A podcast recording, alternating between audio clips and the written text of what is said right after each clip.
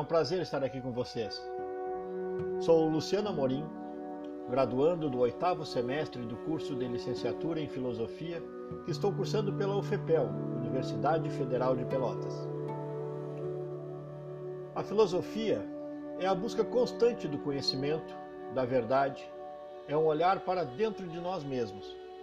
Está sempre à procura de respostas.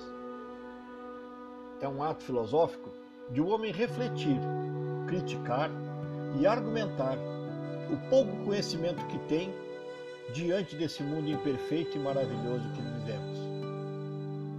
E ela nos desafia a despertar nosso espírito crítico, para que possamos ter uma visão clara diante dos fatos da vida e dos extremos da natureza humana, como a vida e a morte. Temos que estar sempre prontos às mudanças que aparecerem em nossas vidas, porque a mudança é contínua e a natureza muda, as pessoas mudam, o mundo em geral muda. Nunca é tarde demais para mudar o rumo de sua vida. Hoje, vamos procurar entender melhor o conceito de liberdade. Liberdade significa o direito de agir segundo o seu livre-arbítrio, de acordo com a sua própria vontade, desde que não prejudique outra pessoa. É a sensação de estar livre e não depender de ninguém.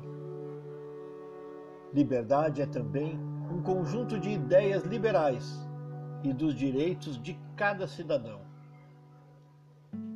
Liberdade é classificada pela filosofia como a independência do ser humano, o poder de ter autonomia e espontaneidade. A liberdade é um conjunto utópico, uma vez que é questionado se realmente os indivíduos têm a liberdade que dizem ter. Se com as mídias ela realmente existe ou não. Diversos pensadores e filósofos dissertaram sobre liberdade, como Sartre, Descartes, Kant, Marx e outros. No meio jurídico, existe a liberdade condicional, que é quando um indivíduo que foi condenado por algo que cometeu recebe o direito de cumprir toda ou parte de sua pena em liberdade ou seja, com o direito de fazer o que tiver interesse, mas de acordo com as normas da justiça. Existe também a liberdade provisória, que é atribuída a um indivíduo com cunho temporário. Pode ser obrigatória, permitida, com ou sem fiança, e vedada, em certos casos, como o alegado envolvimento em crime organizado, por exemplo. A liberdade de expressão é garantida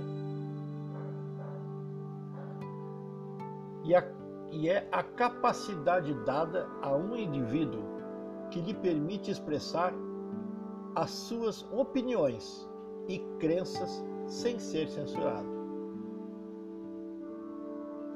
Com origem no termo em latim libertas, a palavra liberdade também pode ser usada em sentido figurado, podendo ser sinônimo de ousadia, franqueza ou familiaridade. Como, por exemplo, como você chegou tarde, eu tomei a liberdade de pedir o jantar para você. A liberdade pode consistir na personificação de ideologias liberais.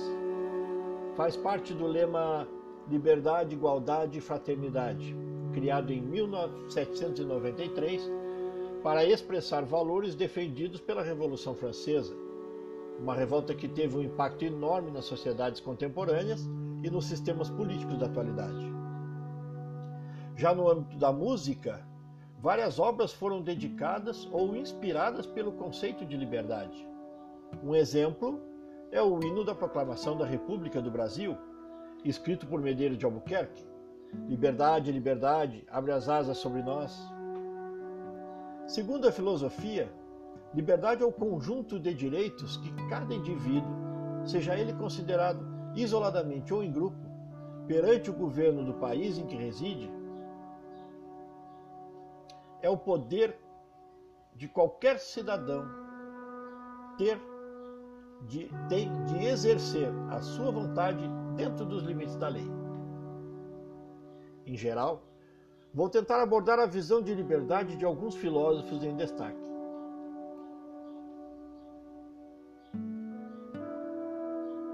Descartes. Para o filósofo René Descartes, age com mais liberdade quem melhor compreende as alternativas que precedem a escolha. Dessa premissa decorre o silogismo lógico de que, quanto mais evidente a veracidade de uma alternativa, maiores as chances de ela ser escolhida pelo agente. Nesse sentido, a inexistência de acesso à informação afigura-se óbice a identificação da alternativa com maior grau de veracidade. Spinoza. Para Spinoza, a liberdade possui um elemento de identificação com a natureza do ser. Nesse sentido, ser livre significa agir de acordo com a sua natureza. É mediante a liberdade que o homem se exprime com tal como tal e em sua totalidade. Esta é também, enquanto meta dos seus esforços, a sua própria realização.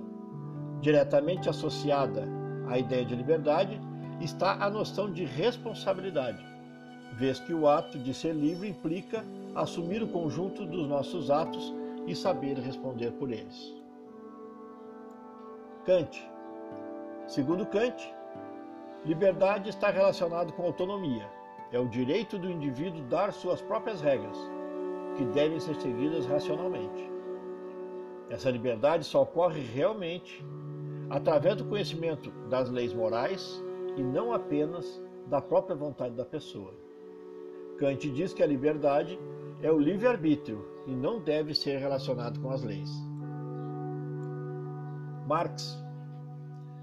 Karl Marx entende a liberdade humana como a constante criação prática pelos indivíduos de circunstâncias objetivas, nas quais despontam suas faculdades, sentidos e aptidões, sejam artísticas, sensoriais, teóricas, etc. Ele assim critica as concepções metafísicas da liberdade. Para ele, não há liberdade sem o um mundo material no qual os indivíduos manifestam sua, na prática sua liberdade junto com outras pessoas em que transformam suas circunstâncias objetivas de modo a criar o mundo objetivo de suas faculdades, sentidos e aptidões. Ou seja, a liberdade humana só pode ser encontrada de fato pelos indivíduos na produção prática das suas próprias condições materiais de existência. Sartre. Para Jean-Paul Sartre, a liberdade é a condição ontológica do ser humano. O homem é antes de tudo, livre. O homem é livre, mesmo de uma essência particular, como não são os objetos do mundo, as coisas do mundo.